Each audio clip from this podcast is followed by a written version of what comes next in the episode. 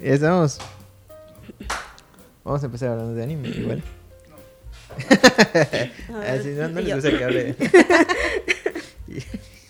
no les gusta que hable de anime, güey, pero si hablamos ¿Por de? Fórmula 1, hoy sí. Ay, no, no, no. Todos los días, no te veo todos los días, güey. Y tú yo respeto, pero que no me hablen los que Que no se me acerquen. Que no se me Los que acerquen. huelen rarito. creo que se bañen. Este, ya estamos, ya estamos, ya estamos, ya estamos en otro capítulo de Chismearte. ¿Qué tal, gente? Perdóname, Javi, por agarrar el micrófono cada vez que me presento. Es como, como seguridad de Jordi Rosado o algo así, eso es. Este, muchísimas gracias por estar en otro capítulo de Chismearte. Y el día de hoy, como ya habrán escuchado las voces así al aire, tenemos una invitada. Tenemos a Jessica Magaña. ¿Cómo estás? ¿Yes? Hola, bien, muchas gracias por invitarme. Oye, ¿cuál, cuál era tu nombre artístico? Ah, Mm, Rududu, como aparece en Yes- Instagram. Yes Rududu. Sí, ¿Por como está en Instagram, pero ya lo voy a cambiar. ¿Por qué ella es Rududu? Am, bueno, es por una tontería. Es que cuando inicié en la universidad vi una película que me gustó mucho, una película francesa que se llama ¿Qué diablos es el sexo? ¿Qué? Entonces la no tenía mucho que ver con el sexo, pero la, el personaje principal me encantó Ajá. y se llamaba Rududu. Entonces Ah, yo cambié el nombre de mi, de mi Facebook y de mi Instagram a Rududu. Ujú. Y en la universidad como que varias personas me empezaron a conocer así. Mm. Y ya, pues me quedé con ese nombre. ya no, no. Ok, ya me voy a llamar demasiado. Santiago D. Es como Monkey D. Santiago me voy a llamar ahora. es cierto. Oye, ¿qué onda? Cuéntanos, este, ¿cómo estás? ¿Cómo te encuentras? Muchísimas gracias por estar acá. No, gracias a ti por invitarme. Eh, pues estoy bien, estoy ya en los preparativos navideños. Estresada hoy porque fui a Costco. Pero bien. Ah, estuviste en la pilota del Costco. No, llegué y, y dije, no, ya, me tengo que ir. No, fue horrible. Sí, vimos que sacaron como una nota. Para los que no sepan, estamos grabando en el mero momento en el que pasó una fila kilométrica del, del Costco. Vimos así como un, un artículo y dijimos, no mames. Sí, no, y sí está, sí, Sí. está como la imagen, o sea, es de inicio de la caja hasta el final de la tienda. Pues estaba hasta afuera en el estacionamiento largo. Ah, no, eso no, no Sí. presencié eso. No, gracias a Dios. gracias a Dios. Oye, cuéntanos, este, Jess, un poco de, de tu, tu vida en el arte, cómo inicia. Ok, ¿cómo inicia? Pues yo estudié artes visuales en la UADI. Milagro, al fin. Una, una Wadi egresada. eh. Sí, estudié en la UADI y pues terminé, egresé ahí. Pero mis inicios en el arte fue más cercano al cine. A mí me gustaba muchísimo el cine. Yo quería estudiar cine, quería irme a estudiar al CUEC o al CCC. O sea, realmente sí quería hacer eso, pero obviamente cuestiones económicas. Mi mamá no me iba a dejar ir, tenía 18 años. Entonces, Típico. eh. estuve buscando alternativas y pues vi que estaba la ESAI y estaba la UADI, que tampoco era como, como que había algo de cine ahí, sino que habían materias de apreciación cinematográfica. Pero de todas formas, desde niña yo siempre pinté, dibujé y estaba muy cercana a cosas artísticas. Y dije, ok, me voy a inscribir ahí. Y le dije a mi mamá, yo quiero estudiar en la ESAI. Yo quería estudiar en la ESAI. Uy, no. Y me dijo mi mamá, presenta en la WADI. Y si no pasas, te vas al ESAI. Y le dije, ok. Presenté en la WADI y quedé. Esos demonios. Y me dijo mi mamá, "Mm, quédate en la WADI. Y le dije, no, mamá, quiero presentar ahí. Me dijo, no, es que ya. Ay, perdón, moví el micrófono. Ya, ya, este, Se, se cancela el podcast. es cierto. sorry. No es cierto, Eh, sigue. y ya me, me dijo, no, pues te quedas en la WADI. Y dije, bueno, ok. Pero pues estuvo bien, estuvo bien, no me quejo. Pero pues estuve ahí todo, todo el De- estudio, ¿Desde toda ahí carrera. ya tenías como que el gusto o desde antes agarras el gusto? Desde antes tenía... ¿Llevas algún taller antes de niña? De, de Llevé muchos, adolescente? muchos talleres de cine. O sea, casi Sí, todos, los, hacer- todos ajá. los talleres que se abrían de cine, Ajá. no sé, en, no sé, en cualquier lugar, en el CEJUVE, habían unos Ujú. talleres bien padres, tomaba los talleres. Todos los talleres gratuitos yo los tomaba, yo estaba ahí.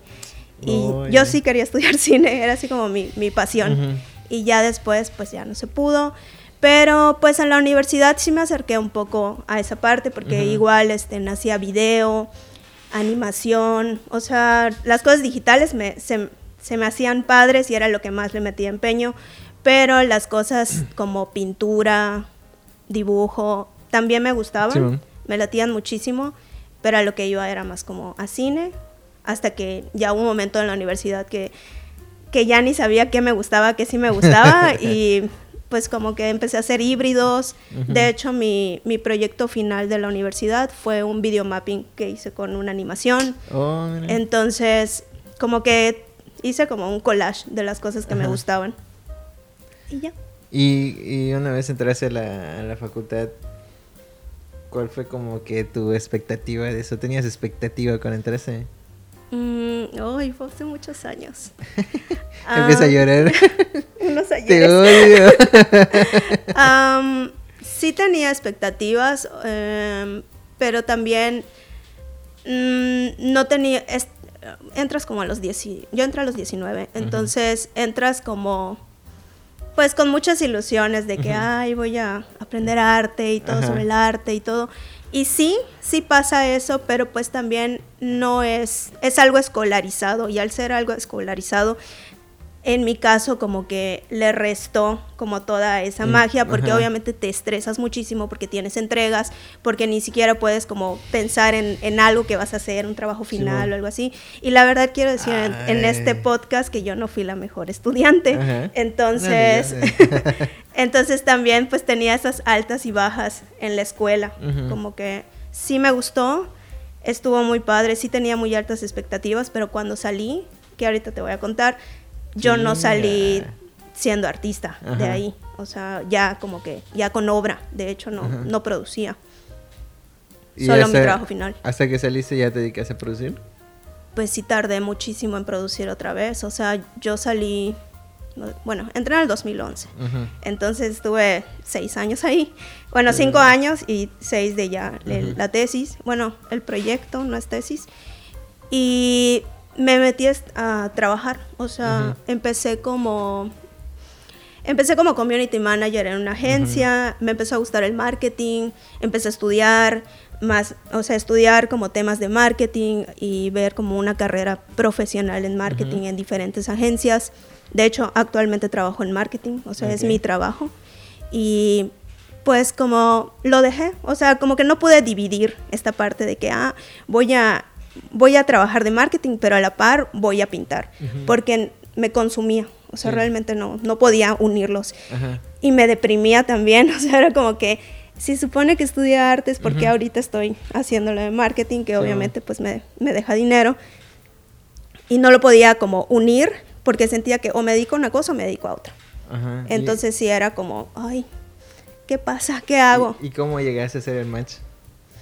Pues fue hace poco, de hecho, en el 2020. Ujú, O sea, yo terminé la universidad y ya no producía nada. Más que algunos dibujos que subía a mi Instagram, pero no tenía proyectos. De repente me llamaban para hacer algunos proyectos de videomapping y sí los hacía, pero no, no, le, no le daba seguimiento, o sea, no tenía como esta disciplina de estar produciendo. Uh, vamos a tocar ese tema después. disciplina. Ok, sí, qué bueno. Bueno, el caso es que pues estuve, estuve como un- muchos años solo dedicándome a mi trabajo, Ujú. únicamente a mi trabajo, que no me arrepiento de nada, estuvo bastante bien que me dedique a mi trabajo Ujú. también, porque es algo que me gusta. Y en el 2020, Nefer, me contacta Nefer, Nefertari, Simón. y me, y me invita a estar en el colectivo. Ah, pero antes de eso, en el 2020, como estábamos en pandemia, pues yo empecé a trabajar desde casa. Oye, pues, Nefer estuvo así como, como, esta es la iniciativa Vengadores. Es- ella nos unió a todos. estuvo como Shield. Te tapó su ojo cada vez que llegaba. No, sí, Nefer, Ajá. la amo, te amo Nefer. bueno, el caso es que estuve pues mucho tiempo sin hacer nada y en el 2020 pasó lo de la pandemia y yo estaba encerrada en mi casa y dije pues tengo que hacer algo y estaba trabajando desde casa y me compré un iPad, me compré un iPad y dije voy a ilustrar ahí. No sé, tenía como algunas ideas, algunos dibujos que quería hacer y empecé a hacerlos y dije voy a hacer una serie porque en ese entonces yo estaba o sigo muy obsesionada con las máscaras. Me gustan mucho las máscaras, entonces comencé a dibujar, a dibujar puras mascaritas y ilustrar en el iPad y todo, a conocer Procreate. Ujú. Bueno, esa es la herramienta que, que uso para ilustrar. Y me gustó mucho y no paré. Y dije, voy a hacer una serie de 20 ilustraciones y la subí. Y pues ya mis amigos me daban like y ya, o sea, no, tampoco era, era una cuenta de artista ni nada, simplemente era mi cuenta personal donde subía mis cosas. Y un día pues recibo un mensaje de Nefer en mi Insta, yo no la conocía, y me dijo, oye, estoy formando un colectivo de puras chicas, de puras morras, este, no sé si te gustaría estar. Y yo cuando leí el mensaje me entró como el síndrome del impostor. Como que dije, ay, pero ¿por qué me invitan a esto si yo no... O sea, no dije por qué me invitan a esto, sino que dije, no me siento parte de porque no me siento un artista. O sea, siento que esto, esto que estoy haciendo es nomás porque tengo estas ideas y pues las quiero sacar. Pero dije, no, pues ya, voy a, le voy a decir que sí. Pues no, no tengo absolutamente nada que, perder. y aparte conozco más gente y era algo que también quería hacer, conocer más personas. Le dije que sí y pues ahí comenzó y ella nos empezó a decir, no, pues produzcan, hagan esto y como ella es como muy coaching, ¿no? O sea, como que te dice, tienen que hacer esto la amo. Entonces, como que eso me, uno me empoderaba y me motivaba para que siga, o sea, para que pueda producir. Empecé otra vez a, ya hacía como pinturas en acrílico y empecé a hacerlas. Y pues ya ahí comenzó, en el 2020. ¿Dirías que estás como en alguna etapa igual de exploración artística? Totalmente sí, sí. ¿Y en qué lo diferencias tú ahorita con tu etapa estando como estudiante? Pues yo creo que como estudiante estaba aprendiendo, tal cual. O sea, ahora sigo aprendiendo porque es un aprendizaje constante, pero pues también estaba aprendiendo a, las diferentes corrientes, a la historia, la técnica, que todavía la técnica, pues yo sigo aprendiendo realmente. Y también cómo se, cómo se mueve el mundo del arte. La verdad es que todas esas cosas pues sí las vi en la universidad y pues sí tengo como la teoría, pues, pero no producía nada. O sea, no tenía, no había, no había hecho las acciones de un artista, sino que solamente tenía la teoría.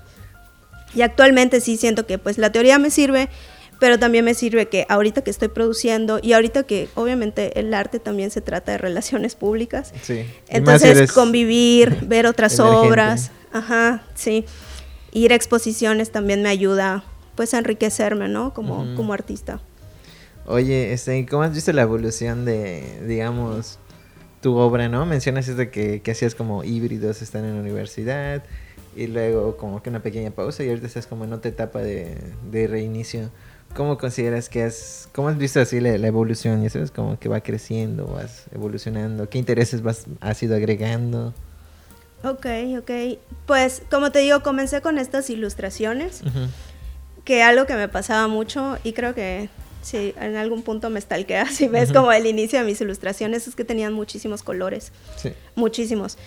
Y algo que yo quería hacer era como simplificar. O sea, algo que, que me puse como meta era simplificar la forma y los colores. Entonces, lo hice como muy gradual porque he estado experimentando mucho con formas, con volúmenes, con, con colores, o sea, ya hasta reducirlo a solo dos colores en la obra, que eso yo dos años, hace dos, tres años lo sentí imposible. o sea, sentía que no podía hacer eso. Y siento que también mm, estudiar me ha ayudado, ver otras obras, este, tener inspiración. Em, la lectura igual me ayuda mucho a que la forma la pueda ver. No sé si esto lo estoy diciendo como en mi cabeza se escucha bien, pero tal vez alguien no lo entiende. Este, la forma como que ya la simplificó a tal grado de que, ah, ok, esto es una mano, pero la mano es de una forma diferente, ¿no? Y aparte no sé dibujar manos, entonces... no es cierto. Bueno, sí es cierto.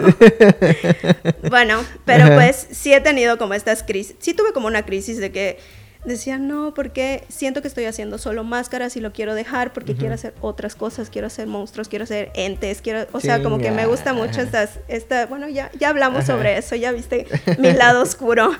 Entonces, como que quería explorar esa parte, pero no sabía cómo. Y pues realmente lo único que me ha ayudado a eso y creo que a todos les ayuda es práctica. O sea, practicar, practicar, practicar y y ya la, La constancia, la disciplina. La constancia. ¿Cómo es tu relación con esas dos? Pues yo no tengo mucha disciplina. Sí tengo mucha disciplina en mi trabajo, o sea, en mi trabajo, trabajo. Pero en, en mi otro trabajo, que es el, el arte, no tengo tanta disciplina como yo quisiera tenerlo, no es igual, pero lo que hago para tener esa disciplina es cada vez que me invitan a una expo o hay un taller, yo me meto. Porque sé que eso me va a obligar Ujú. a explorar, a hacer y tener como ese tiempo límite para pues para entregar obra, para exponer ese compromiso. El compromiso es lo que me ayuda más a Ujú. tener la disciplina. Es como mi trabajo, en mi trabajo tengo que entregar Sí. algo. Entonces, obviamente tengo que entregarlo, pues si no no me pagan, Ajá. ¿no? Entonces, Ay, sí, ajá. sí, y tengo que hacerlo bien. Porque pues tengo que hacerlo bien, entonces como que esa disciplina va con un tiempo, Ujú. Un deadline, por Sí, así decirlo. Pero pues es, ¿cuál, cuál de las de tus dos trabajos te sientes más desgastante? Porque siendo, siendo artista y siendo emergente tienes que estar como que en, un, en una todología, ya sabes, tienes que estar al pendiente de tu producción, tienes que estar al pendiente de estarte gestionando, de estarte difundiendo, de estar saliendo y, y conociendo gente. Mm, Pues así que como desgastante no ha sido, hay momentos, hay momentos que, que sí, por ejemplo esta última expo que, que tuvimos en Punto Rojo, eran tres obras de un tamaño que para mí es muy grande, o sea, yo no hago obras tan grandes, era de 50 por 70. Ok. Entonces eran tres obras y el tema para mí era en qué momento voy a hacer las obras. No, obviamente tuvimos, pues obviamente nos avisan con cuatro o cinco meses de anticipación, pero pues yo estoy sujeta a que mi trabajo, ajá, que mi trabajo esté bien. Primero hago mi trabajo de marketing, que Ujú. trabajo desde casa, entonces tengo como esta facilidad de que Mm, salgo de trabajar sí. y empiezo a hacer la obra. Entonces, en ese momento como que se me juntaron mi trabajo, el lavado con el planchado, ¿no? Se me juntaron los dos y estaba de, ¿qué, qué, qué voy a hacer? Y aparte, lo que a mí me cuesta más al momento de hacer las piezas no es tanto como pintarlas, sino como eh, pues llevar el concepto a, a algo gráfico. Entonces yo lo primero que hago es pienso en el concepto, lo escribo, luego lo dibujo a lápiz, luego lo dibujo en mi iPad, luego hago este tratados de color en el iPad para ver cómo queda y ya después lo llevo al lienzo. Ah, Entonces, Ajá. todo ese proceso, o sea, a mí lo que me lleva más tiempo es ya aterrizarlo en el iPad. Eso es lo que me lleva muchísimo más tiempo. es la parte creativa, ¿no? La parte creativa y la parte ya de hacer el lienzo, pues no quiero decir que es más fácil, pero pues sí me lleva también tiempo. Pero pues ya no, no tengo este dilema mental de que tengo que concentrarme en algo, sino que es un poquito más mecánico. Sí. Y pues en ese momento sí sentí que, que estaba como por- de un rush de energía, de tengo muchas cosas que hacer y pues Ajá. vivo con mi, con mi esposo, así como que soy esposa, soy madre, no soy, ma- no soy madre, no soy madre, pero pues, ajá, no vivo con mis papás, entonces tengo que acomodar mi día. Todo, todo, todo, todo. Pero no lo siento desgastante. La verdad es que me, me gusta igual tener esos momentos como de que es- tengo muchas cosas que hacer y ya después Sí. descanso. Entonces ya después Ajá. me tomo un tiempo y pues descanso de, del arte porque mi trabajo. Pues pocas veces descanso. Pero ajá, no lo siento desgastante, sino que Bueno. solo me tengo que organizar. Ok, cuestión de, de ser organizado como todos. Oye, este, cuéntanos un poco sobre tu estilo, cómo, cómo sientes, cómo, cómo estás ahorita con tu estilo, con tu trabajo, ¿te sientes a gusto con lo que estás haciendo? ¿Sientes que, ah, me gustaría seguir tratando esto, no sé? Sí me siento a gusto con, con lo que estoy haciendo. Tal vez si esta pregunta me lo hubieras hecho hace como un año más o menos y te hubiera dicho no me siento muy a gusto porque pues todavía estaba con esa búsqueda de cómo interpretar pues ajá, como seres, cómo interpretar momentos. Y ahora sí me siento a gusto porque siento que ya tengo un estilo que a mí me gusta y un estilo que puedo replicar y que las ideas que vienen a mí las puedo pues poner fácilmente en el Ujú. iPad como te comentaba, o sea, Sí, lo ma'am. puedo poner como ya en el concepto. Lo que sí quisiera sería explorar, o sea, ahorita ya explorar como eh, otros formatos, me gustaría pues igual dibujar, o sea, son cosas que Ujú. no que casi no hago, no, no dibujo tanto, Sí. o pintar al óleo, eso es algo que me gustaría explorar es más adelante. Ok. Este, bueno, de que mencionas eso se me hace muy curioso, ¿no? De, de- de tanto tu proceso creativo como de, de estar a gusto con tu obra ahorita. Pero, este, no, no has sentido como una, digamos, o sea, sie- siempre como que una, una crítica, no una crítica perdón, es como una presión, conflicto, es un conflicto, oye, se me olvida siempre la palabra, siempre la digo, siempre se me olvida. Como un conflicto, ¿no? Entre querer producir algo que eh, te satisfaga a ti y luego producir algo que satisfaga a los demás. Ay, eso, eso me pasaba mucho en la universidad. O sea, en ese pensamiento lo tenía mucho en la universidad y de hecho creo que fue lo que me bloqueó a no hacer nada en la universidad porque obviamente piensas, es que sí, ¿qué tal si lo que estoy haciendo solo me gusta a mí y a los demás no? Entonces te da como mucha inseguridad mostrar tu Sí, sí. trabajo. Y también creo que esa pregunta va también un poquito relacionada a, no sé, igual yo la estoy relacionando, a que si se va a vender tu obra. O si va a ser algo redituable lo que es tu trabajo, ¿no? Porque pues al final... Así bueno, como tener una comercial y una expresiva propia. y Ajá, así. sí, algo decorativo o algo como conceptual o, tuyo, ¿no? Y yo, pens- yo tenía, mu- mucho tenía esos pensamientos en, en la universidad, entonces eso me bloqueaba demasiado. Y ahora sí a veces tengo esos pensamientos de que, ¿qué tal si solo a mí me gusta mi Ujú. obra? Y, pero trato de no pensar en eso. trato de simplemente Ajá. hacerlo, me gusta, este, estoy 100% segura de que me gusta. Creo cuando estoy 100% segura de que me gusta, Ujú. dejo de pintar. O sea, sí tengo un momento para parar, Sí. que a veces es difícil. Entonces digo, ya, aquí quedó, ya Ajá. terminó, no le voy a agregar nada más. O pues ya terminé esta ilustración, la Ujú. voy a publicar en mi Instagram o algo así, ya sabes, ahí y va. listo. Que Ahí pase lo que tenga que pasar. Te persigues, que sí, publicar. Oye, este. Estábamos platicando ha- hace un rato, antes de estar al aire, sobre tus gustos en el anime, manga, ¿no? Y bueno, yo, yo te quería sacar esta pregunta. ¿Consideras que de alguna forma ha influido este, estos gustos en tu producción? Ya sea temática o técnicamente. Mm, yo creo que ¿O los mantienes sí. separados? Mm, creo que sí están separados, pero también inconscientemente tal vez sí tomo algunas cosas como, no sé, de temas, ¿no? De universos de algún manga o algo Ujú. que me gusta. Eh, pues ya te, había, te comenté Ujú. en ese momento que me gusta mucho Junji Ito. Y algo que he estado trabajando actualmente es en hacer cómic y hacer Ujú. historias. Entonces creo que ahí va más relacionada esa pregunta porque obviamente hay como una influencia de pues de los Ujú. cómics y mangas que me gustan. Sí, sí debe haber como mucha influencia a lo que voy a empezar a hacer ahora y lo que estoy trabajando ahorita. Ok. Oye, coméntanos un poco igual, este, ¿qué errores ciertos consideras que has cometido tú en tu carrera? Pues yo que, creo- Que tú digas, ah, me hubiese gustado hacer esto, no sé. Creo que la cagué en esto, creo que en, en lo otro, no, sé, o sea, no, sé- no sé. Yo creo que me hubiera gustado mantenerme firme con lo del cine. O sea, creo que sí me hubiera gustado mm, por lo menos seguir tomando cursos y no dejarlo. Y también creo que me hubiera gustado no, de no tener este lapso de no producir tanto tiempo.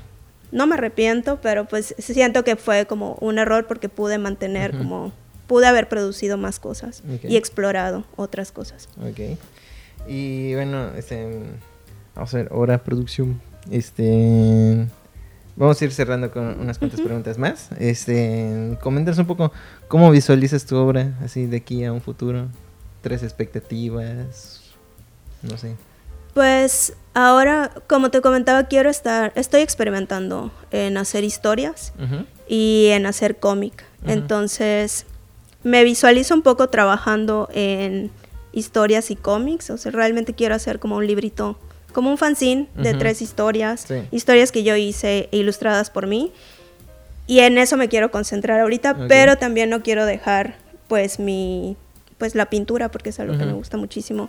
Entonces, ahora me visualizo estable trabajando en esto. Eh, Sí. Creo que la el momento donde produzco más es cuando estoy muy tranquila, Ujú. cuando no estoy estresada. Entonces, ahora me visualizo así y más adelante, pues no sé, casi no pienso en el futuro. Ya somos ya somos un chingo lo que dijimos eso. Oye, este, bueno, ese, ese es el tema de la crítica que, que platicamos hace un rato.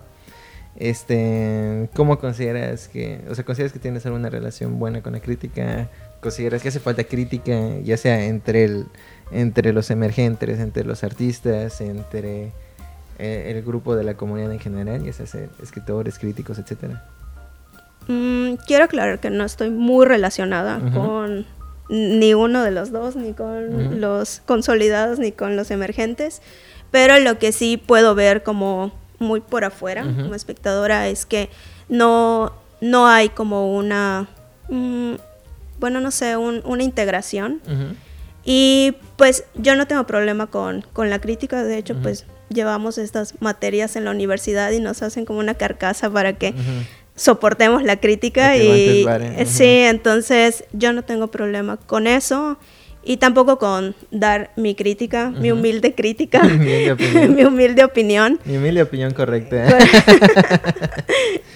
entonces, no sé, no sé qué comentarte de, esa pregunta, porque realmente de mi obra pues nunca he, formalmente nunca alguien ha venido a mí, me ha, me ha dado como una crítica tal cual.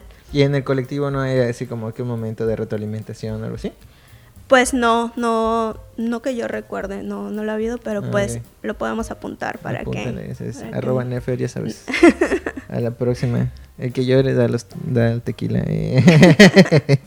Oye, este, pues ya cuéntanos qué, qué proyectos estás llevando. Nos, comentas que estás haciendo un tipo de, de, de fanzine, pero en cuanto a tu producción, igual con digamos, en plástica, ¿tienes algún proyecto, algún individual que estés planeando, alguna otra exposición? Pues ahorita están las obras en punto rojo.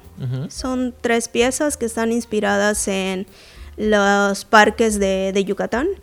Y hay una exposición pendiente que... ¿Lo puedo decir? No.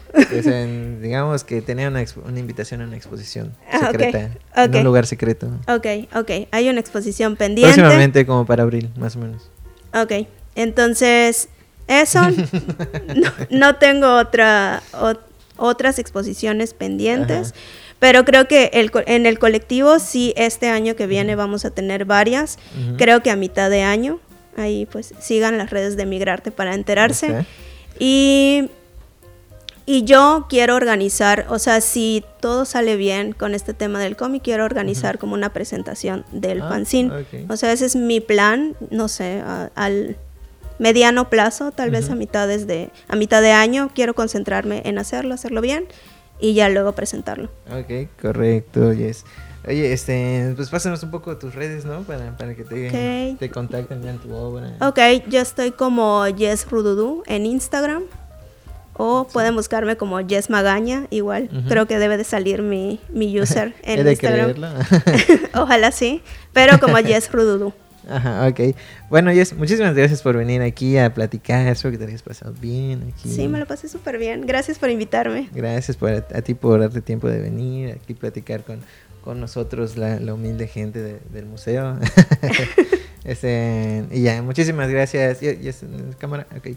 Muchísimas gracias a los podcast escuchas por estar otra vez con nosotros, sintonizándonos. ¿no? Sintonizándonos aplica para el podcast igual, producción.